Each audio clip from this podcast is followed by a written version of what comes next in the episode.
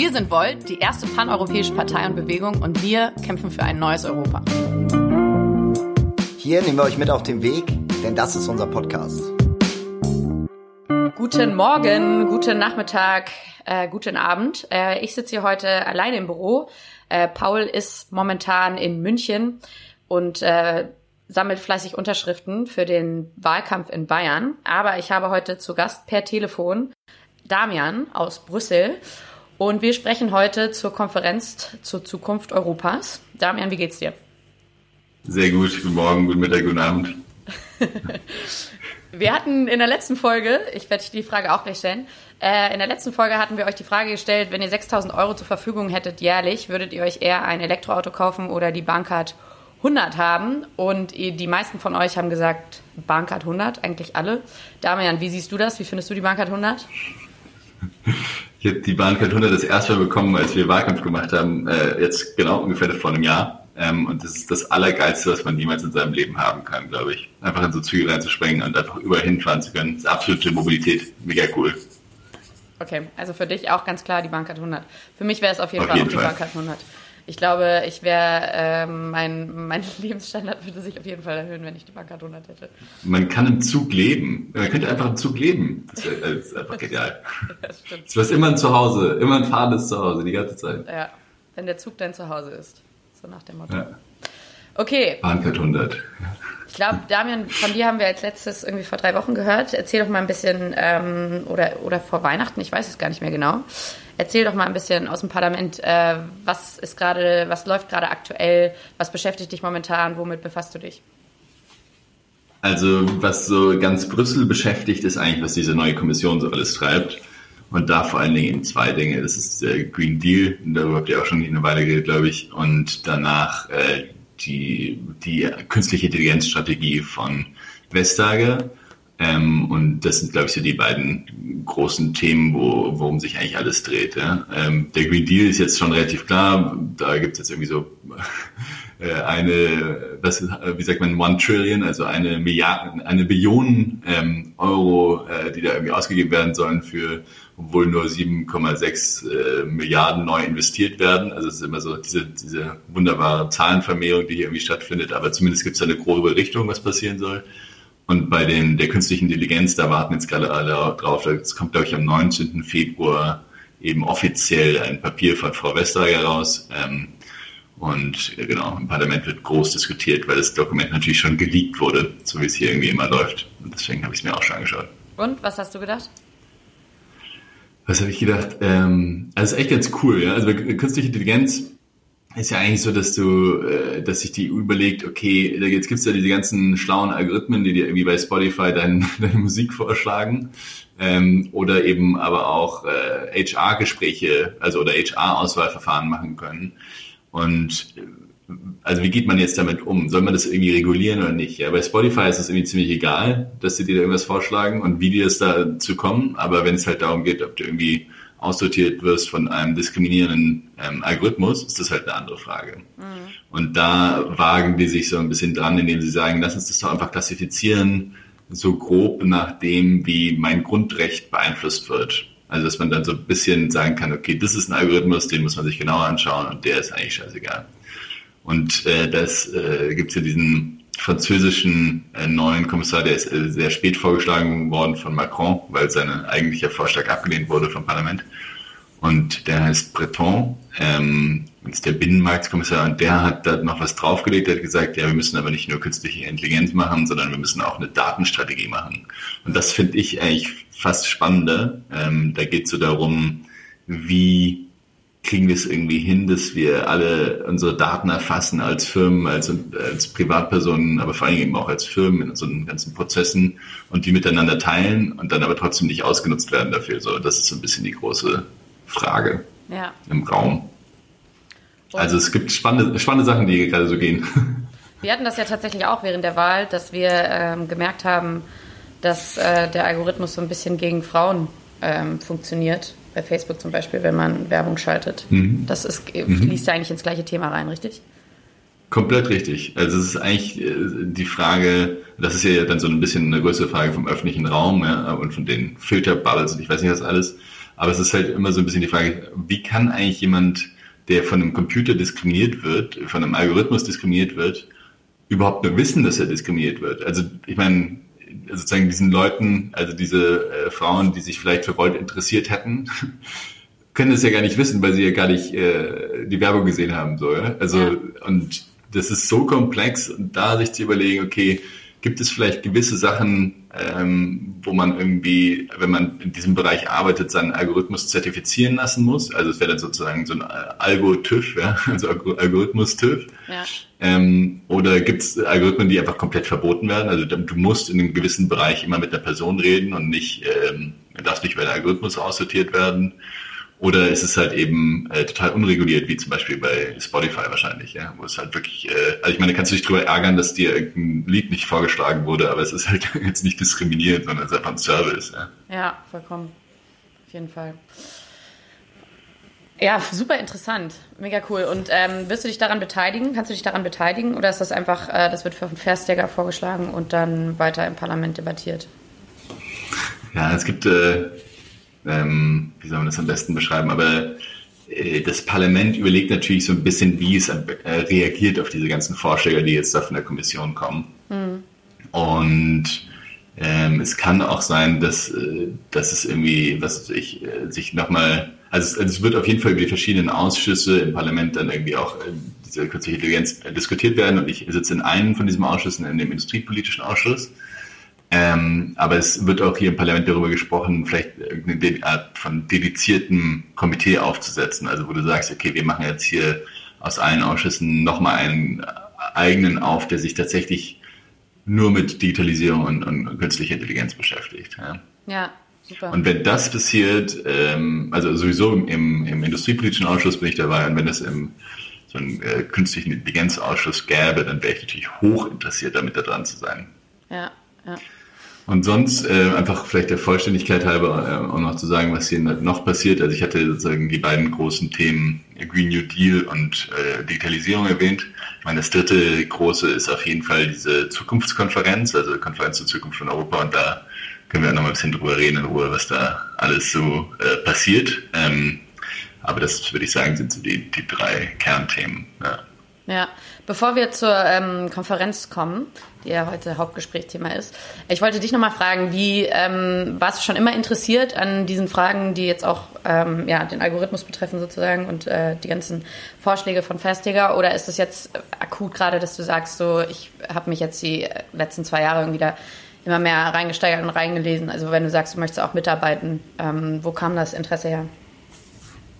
Naja, also es gibt eigentlich zwei valide Gründe, warum wir daran mitarbeiten. Der eine ist, ähm, dass Volt einfach tatsächlich eine, eine forschungsoffene und sagen wir mal zukunftsoffene Partei ist und wir auch in unser Programm geschrieben haben, wir wollen eben eine innovativen, eine innovative, faire Wirtschaft haben. Ja. Ähm, und das heißt, sozusagen diese ganzen Zukunftsthemen, künstliche Intelligenz, äh, Datenstrategie, äh, Digitalisierung im klassischen Sinne, auch bei den äh, mittelständischen Unternehmen und vor allem auch Startups, so das ist so gerade bei den kleinen, ja, nicht bei den monstergroßen Firmen, so das ist eigentlich so Kern von, von Volts Strategie, würde ich sagen. Vollkommen, ja. Ähm, und das passt aber auch ganz gut, weil ich persönlich, ich meine, ich habe, äh, bevor ich Volt angefangen habe mit, mit Andrea Coulomb, habe ich ähm, äh, mich ein bisschen gelangweilt in der Uni, habe so Coden gelernt, weil ich dachte so, warum nicht? Der, der Kurs, den ich da hatte, den ich eigentlich nehmen sollte, fand ich zu, zu dämlich. Ähm,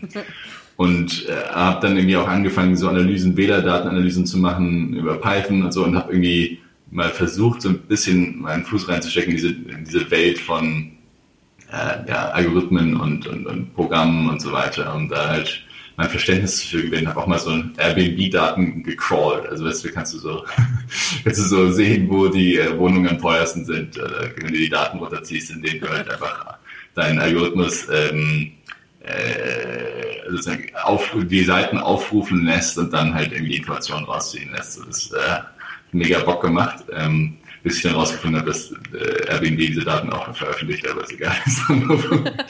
Äh, aber, ähm, aber so sein, das macht mir schon einfach mega Spaß und ich glaube, dass ganz oft so ein Konflikt gesehen wird in der Gesellschaft von wegen, oh mein, oh mein Gott, äh, Privacy und meine Daten gehen verloren und auch die Unternehmen denken so, jetzt müssen wir das irgendwie auf Google Server unsere, unsere Daten speichern, wenn wir das irgendwie austauschbar machen wollen. Ja. Und auf der, auf der anderen Seite sehen auch super viele Leute, dass man mit weiterer Digitalisierung und künstliche Intelligenz ist ja sozusagen eigentlich nur die Königsdisziplin der Digitalisierung, mhm. dass man da eigentlich äh, noch super viel geile Sachen machen kann, ne? wie Verkehrsdaten mit äh, Flugrouten, mit, keine Ahnung, du kannst ja mit Satellitenbildern, was weiß ich, du kannst ja tausend geile Sachen ausdenken, aber es geht halt nur, wenn die Daten dafür halt irgendwie veröffentlicht sind. Vollkommen. Also, ja, und ich glaube, um das abzuschließen, also mein, mein Traum wäre eigentlich, dass man als Volt es schafft, äh, eben so diese, diesen künstlichen Konflikt aufzulösen, mhm. weil die werden halt mal, es werden irgendwie diese künstlichen Konflikte aufgebaut und zu sagen so, na klar müssen wir uns die Risiken anschauen und überlegen, wie wir die am besten loswerden, damit wir überhaupt in der Lage sind, ähm, halt geil zu digitalisieren und irgendwie in der Lage zu sein, uns Daten zu teilen. So, das ist eine und dieselbe Aufgabe. Es ist nicht ähm, so, dass man sagt, nee, wir müssen irgendwie äh, nur noch uns abschirmen vom Internet oder wir müssen nur noch äh, alles irgendwie digitalisieren und keiner darf mehr seine,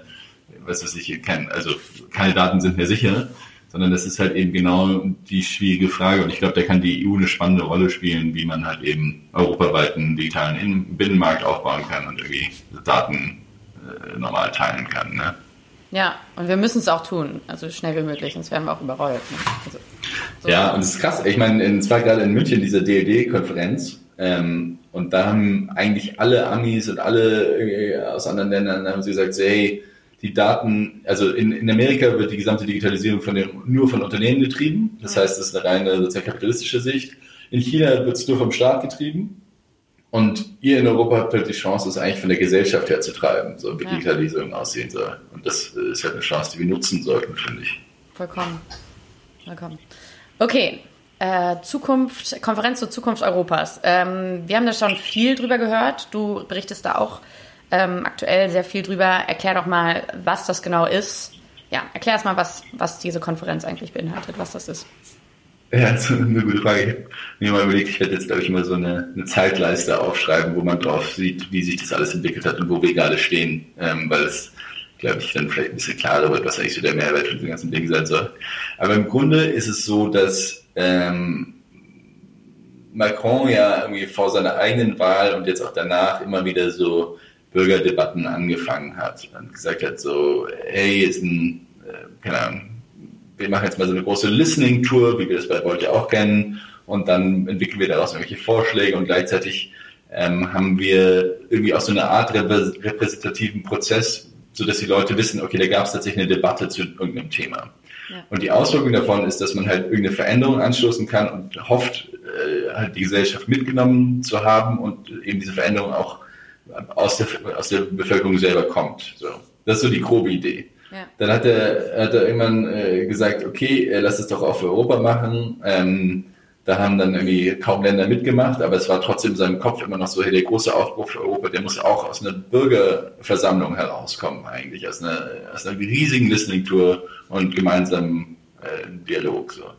Dann hat von der Leyen das aufgegriffen, als sie irgendwie da so aus dem Hut gezaubert wurde von den Regierungschefs, ähm, und hat gesagt, okay, äh, liebes Parlament, äh, ich verspreche euch diese Zukunftskonferenz, in der wir vor allen Dingen auch Spitzenkandidaten äh, und, äh, und Transnationalisten besprechen können, weil das so die, die große Kritik war, unter der sie halt stand, dass sie halt eigentlich keine Kandidatin war aus dem Parlament, sondern dass sie jetzt aus dem Hut gezaubert wurde. Hat sie gesagt, mhm. hier, okay, ich weiß, ich bin jetzt hier so doof äh, hergekommen, aber beim nächsten Mal verändern wir das, das verspreche ich euch mit, an, mit Hilfe dieser Konferenz. So. Das war eigentlich so, was passiert ist. Mhm.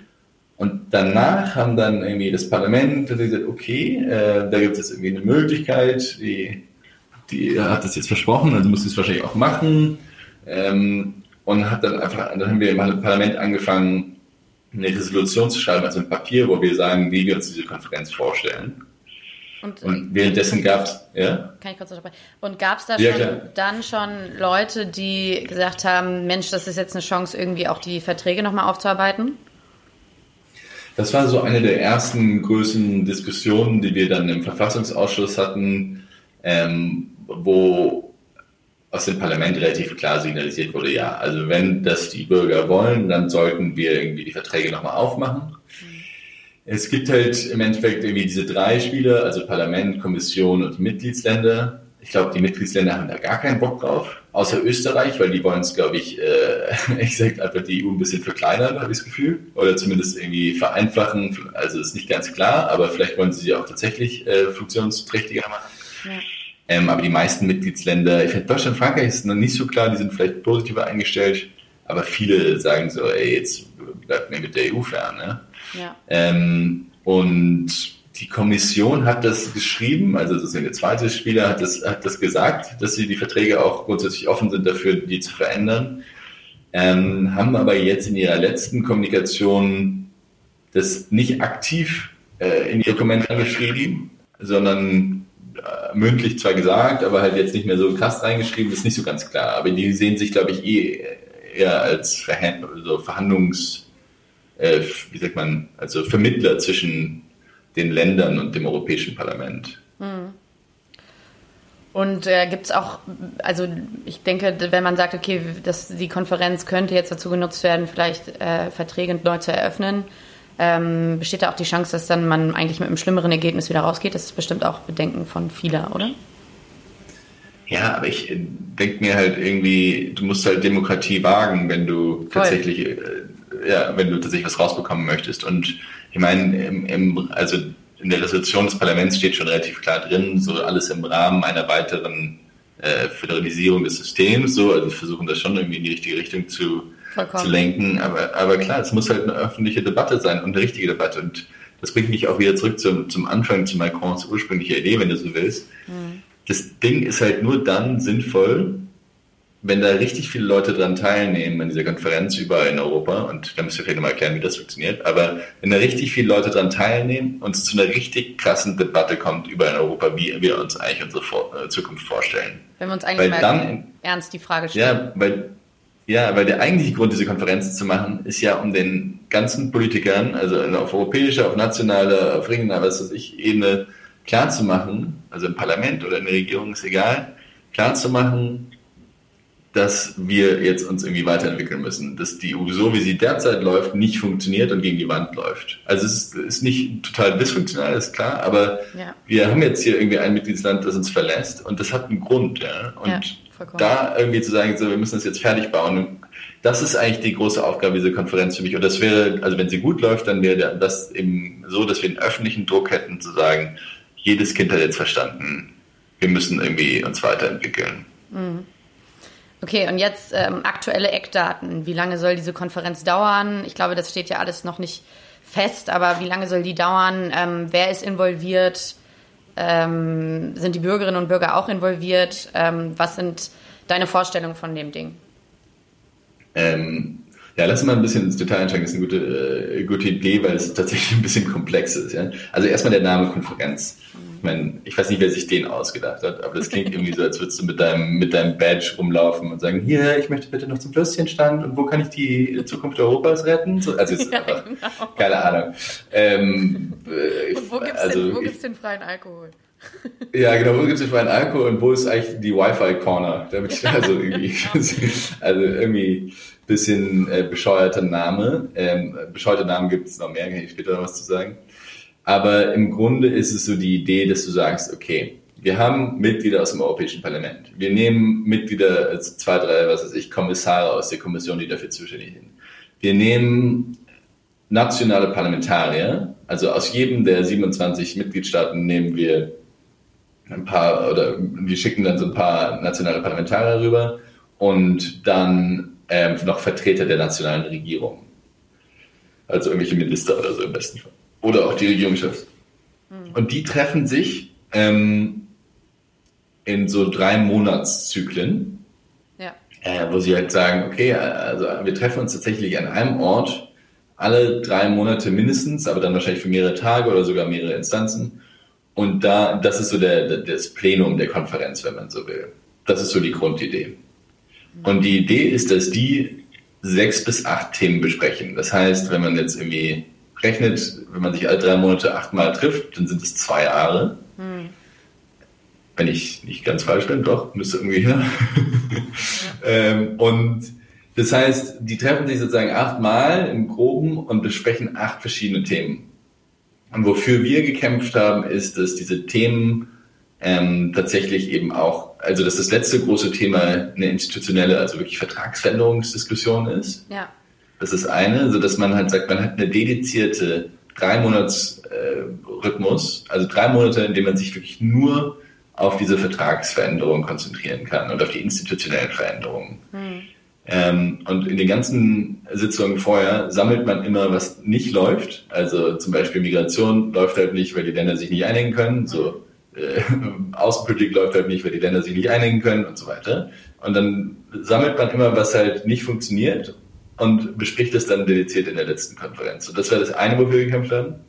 Das zweite, wofür wir gekämpft haben und was auch äh, unsere Idee war, dass es eben diese drei spezifischen Zyklen gibt, äh, sorry, diese drei Monatszyklen gibt, ja, also acht mal drei Monate, damit man eigentlich sich als Bürger überhaupt irgendwie auch darauf einlassen kann, damit es für die Medien interessant ist. Ja. Also dass du nicht so irgendwie sagst, hey, hier hören wir den Bürger zu und dann zwei Jahre später gibt es irgendwie irgendein Ergebnis, sondern dass du halt sagst, okay, egal, jetzt sind drei Monate äh, Klimadiskussionen ja. zur Zukunft Europas. Ja. So alle Bürger mobilisieren sich äh, und dann trifft sich die Konferenz und die haben dann auch ein Ergebnis und präsentieren das wieder den Bürgern und dann sagt man, wow, krass, jetzt haben wir irgendwie ein kleineres Bild davon, wie unsere Zukunft, was Klimapolitik angehen soll, aussieht oder so. Ja? ja. Und das läuft dann direkt. So, das ist das Zweite, wofür wir gekämpft haben. Das Dritte, wofür wir gekämpft haben, und das ist das ganze Thema Bürgerbeteiligung, ist, dass man das irgendwie, dass man alles, was an Bürger drumherum irgendwie oder auch mit reinläuft, dass das Sinn ergibt. Ja? Also ich glaube, was Volt echt cool kann, ist äh, was man auf Englisch Meaningful Participation nennt. Ja? Es gibt ja. sozusagen Beteiligung und es gibt die sinnvolle Beteiligung. Ja. ja. Ja, und ich glaube, Beteiligung oder so, so Surveys, das, da ist die tolle Bombe drin, da kann sie immer Eurobarometer-Results veröffentlichen. Aber ähm, was halt nicht so gut läuft, ist halt wirklich zu sagen, okay, ich höre jemandem zu, einem Bürger zu, ich nehme das auf, was gesagt wird, und am Ende sage ich ihm, hier ist tatsächlich, was ich was ich nach einigen Überlegen ähm, aus deinen Punkten gemacht habe, ist das okay für dich?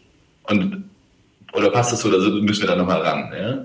Und dass man da wirklich so eine, eine sinnvolle Beteiligung hat, das ist eigentlich das, das dritte, also das, das für mich fast am wichtigsten, ja. ähm, wofür wir gekämpft haben. Dass ja. jeder wirklich mitspricht und sich auch da selbst zugehört. Ja.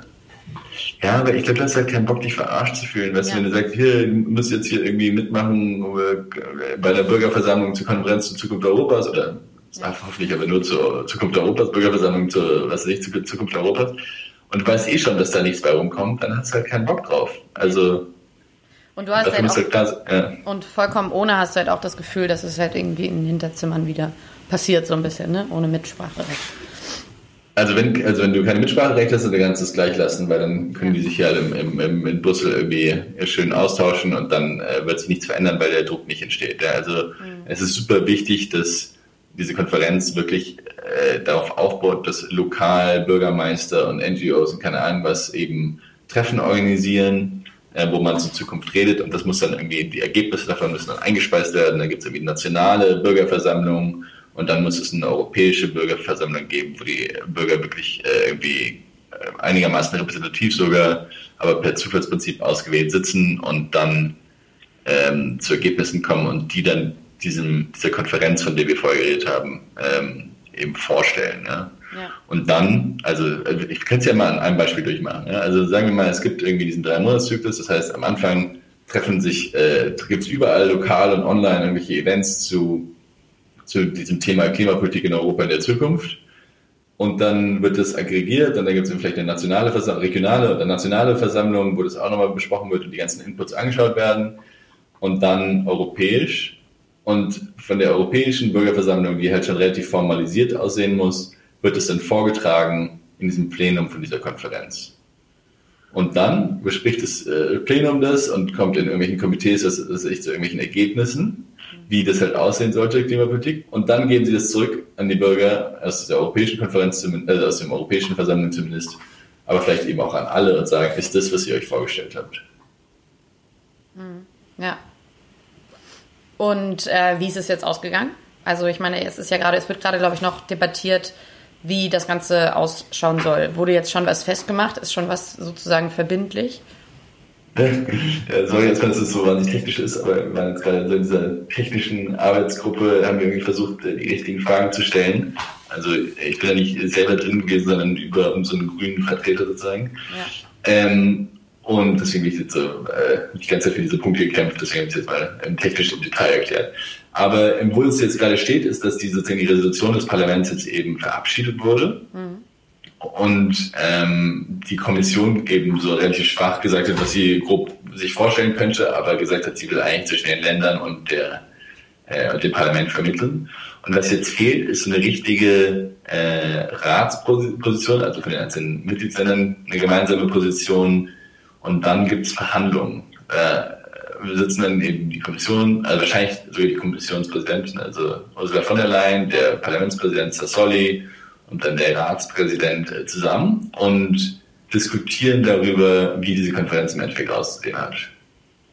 Also jetzt wäre es die finnische Ratspräsidentschaft, äh, dann wahrscheinlich in Zukunft was ich, die deutsche Ratspräsidentschaft oder so, die sitzen dann da, äh, die kroatische, Entschuldigung, ähm, und dann geht es jetzt weiter. Sorry, finnische ist gerade vorbei, also jetzt die kroatische Präsidentschaft ja. äh, wird das dann schlecht werden. Ja. Und äh, wann soll es losgehen? Und was kann man tun? Gute Frage. Also, wann geht es los? Also, das Parlament sagt am, am 9. Mai. Ähm, das schauen wir mal, das ist halt auch Verhandlungssache, wann das jetzt wirklich losgeht. Ich glaube, was man tun kann, ist, sobald einigermaßen klar ist, wie das abläuft, aber auch jetzt schon, weil man weiß, dass irgendwas kommen wird, müssen wir halt auf jeden Fall irgendeine geile Kampagne starten ähm, und äh, mit allen, die zuhören, sagen, loslegen und sagen, hey, es ist unsere Zukunft.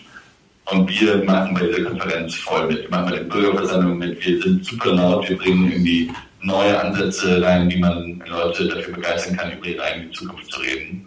Und nicht auf so eine alte, äh, althergebrachte Art mit irgendwie, keine Ahnung, Bürgerbesuch des Parlamentariers nach dem Bildlager oder so, sondern halt so irgendwie, keine Ahnung, was ich, äh, in Rape oder irgendwas halt organisieren, was ähm, tatsächlich die Leute anspricht und dann müssen wir halt eben auch zeigen, wie, wie das tatsächlich für eine Veränderung sorgen kann. So. Und mhm. ich glaube, was ich halt versuchen kann, ist, wenn ich tatsächlich in diese Konferenz hineinkomme, dass ich sehr hoffe, dann da eben halt irgendwie diese Stimme zu sein für die Leute, die äh, also die ganz anderen Politiker darauf hinzuweisen sind, dass es hier Bürger gibt, die sich was gewünscht haben und dass wir das jetzt ähm, auch tatsächlich mal mit aufnehmen müssen und dass wir tatsächlich auch darauf antworten müssen und nicht nur in unserem kleinen geschlossenen Kreis vor uns hin äh, palabern. Ne? So siehst du deine Aufgabe quasi in dem Ding? Ja, das sehe ich auf jeden Fall als meine Aufgabe, also sozusagen als Hauptaufgabe, ist halt diese Konferenz tatsächlich zu einem Erfolg zu machen und eben irgendwie so weit und laut äh, zu verbreiten, dass wir echt diesen Druck aufbauen können, um dann halt an Vertragsänderungen zu kommen und diese EU irgendwie äh, mal richtig hinzukriegen. Das ist ja eigentlich schon sicher meine Hauptaufgabe. Da gibt es natürlich ja. immer noch die Vorstellungen, inhaltliche Vorstellungen, die wir uns neben den institutionellen Veränderungen noch äh, ja auch vorgenommen haben. Ja. Also dann tatsächlich in den einzelnen Themen entlang zu diskutieren, Klimapolitik, ähm, Außenpolitik, ähm, ja, Digitalisierungspolitik oder ja, Industriepolitik und ich meine, oder Migrationspolitik ist natürlich ein Thema, was mir wichtig ist, aber ähm, das sind das sind dann die inhaltlichen Beiträge, wo wir dann beitragen können, wie jeder andere auch, glaube ich. Ja. Aber ich glaube, wo wir halt tatsächlich den Mehrwert machen, haben können, ist, wenn wir schaffen, diese Konferenz zu einem Erfolg zu bringen. Ne? Was wäre für dich ein Erfolg? Also so jetzt so in zwei Sätzen. Was wäre, wenn das Ding jetzt in zwei Jahren rum ist, ähm, was wäre für dich ein, der größte Erfolg? Für mich wäre ein Erfolg, wenn die Menschen, äh, die sich gerade über Migrationspolitik oder so aufregen, dass es halt nicht so gut funktioniert, dass die verstehen, dass es nicht an der EU liegt, sondern dass es ihre eigenen, also ihre eigenen Regierungschefs, der Innenminister Seehofer und äh, die ganzen Innenminister sind, die gerade dafür sorgen, dass es nicht funktioniert. Dass die dann den Schritt machen zu sagen, so, hä, aber Migrationspolitik kann man doch nur gemeinsam ordentlich machen. Also lass es halt irgendwie die EU machen lassen, wie das, also dann lass es halt irgendwie mehr Kompetenzen an die EU abgeben in den Bereichen, in denen es Sinn ergibt. Ja. Also wir haben jetzt irgendwie diese äh, theoretisch europäischen öffentlichen Güter mhm. und davon gibt es ein paar, ich meine Außenpolitik. Ja. Also wir können noch so viel irgendwie aufschreiben, wie die Außenpolitik anders aussehen sollte ja. in Europa. Aber im Endeffekt wäre es für mich halt ein Erfolg, wenn die Bürger verstehen, dass es halt nur eine gute Außenpolitik geben kann, wenn wir die halt die, die Stärken aller Länder nutzen und halt gemeinsam dann arbeiten. So, Vollkommen, ne? ja. Und das ist, glaube ich, so die äh, meine, meine große Hoffnung. Das wäre der große Erfolg, wenn es tatsächlich der Nährboden für eine institutionelle Veränderung wäre.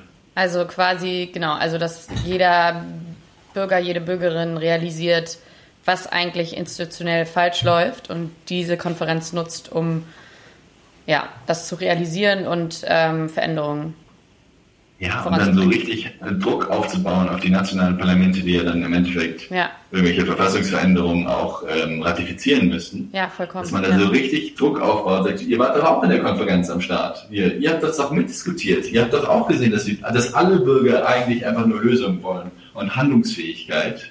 Und was ihr gerade macht, ist genau das Gegenteil. Ihr Mhm. Ja. zerstört, arbeitet eigentlich dagegen. geht ihr gegen nationale Interessen. Ihr arbeitet gegen das deutsche Interesse, indem ihr der EU nicht machen lasst, was sie machen sollte. Ja, Das ist eigentlich das, was, was, was für mich ein Erfolg wäre. ja. Ja, da will ich gerade nochmal auf, äh, wir hatten uns ja neulich schon vor zwei Wochen, warst du hier in Berlin beim Berliner Team zu Besuch.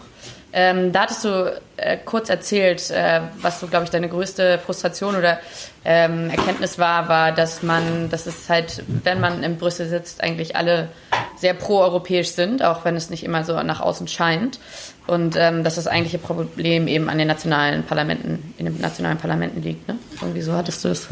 Ja, genau. Es sind vor allem die nationalen Regierungen in unserem Fall. Ja, also der Rat besteht aus den nationalen Regierungen. Ja. Aber da ist auf jeden Fall das große Problem liegt da. Ich meine, es ist halt bescheuert. Also ich meine, ich besitze ja auch im Haushaltskomitee oder Ausschuss und das ist, das ist so bescheuert. Das kannst du dir nicht vorstellen. Da wird über lange Zeit wird irgendwie darüber diskutiert, wie welche Programme man machen möchte. Da wird unendlich viel verhandelt. Und dann Dann Geld nicht abgeschlossen. Genau. Und dann wird einfach knallhart gekürzt über alle äh, Sachen hinweg. Und das Einzige, wo nicht gekürzt wird, ist äh, eben die Agrarpolitik, Ja, weil man, weil das ist so ein heiliges, äh, ist eine heiliges, heilige Kuh. Die wird da nicht geschlachtet. Da wird da nicht. Ja, also es ist ja.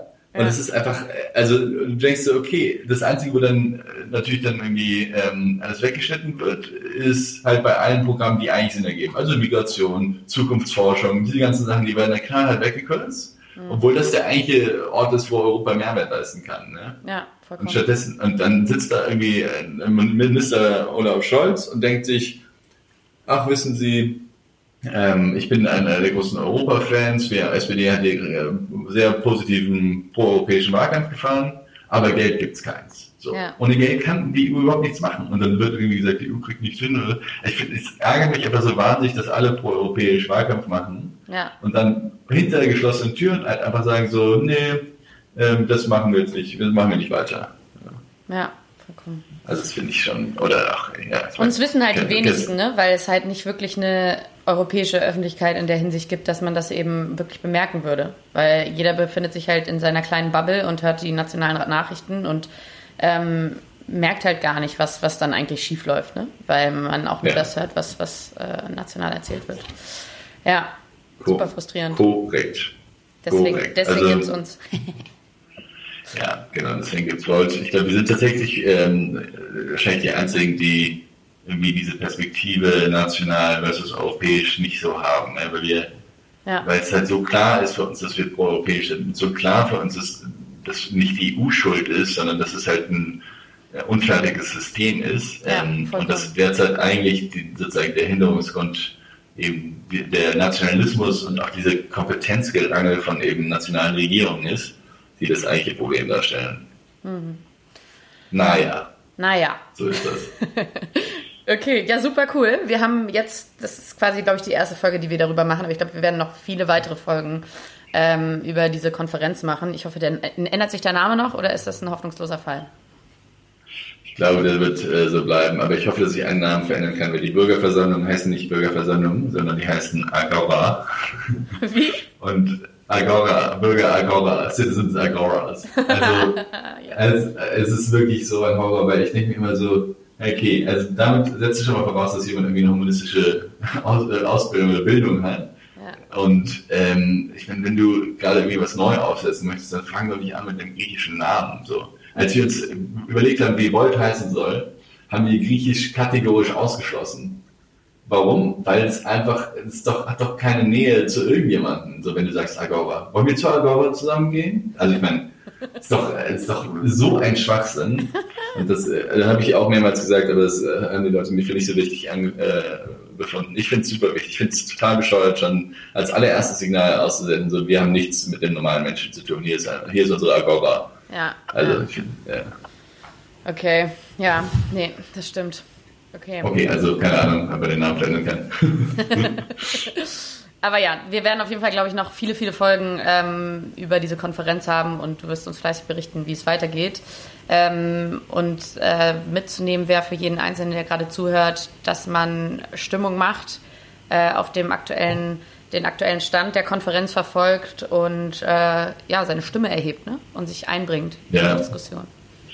Auf jeden Fall und äh, genau. Und äh, wenn ihr irgendwelche Ideen zu der Konferenz habt oder irgendwelche Fragen, könnt ihr euch gerne auch immer an mich melden, an mich wenden und dann schaue ich, ob ich das irgendwie einbringen kann.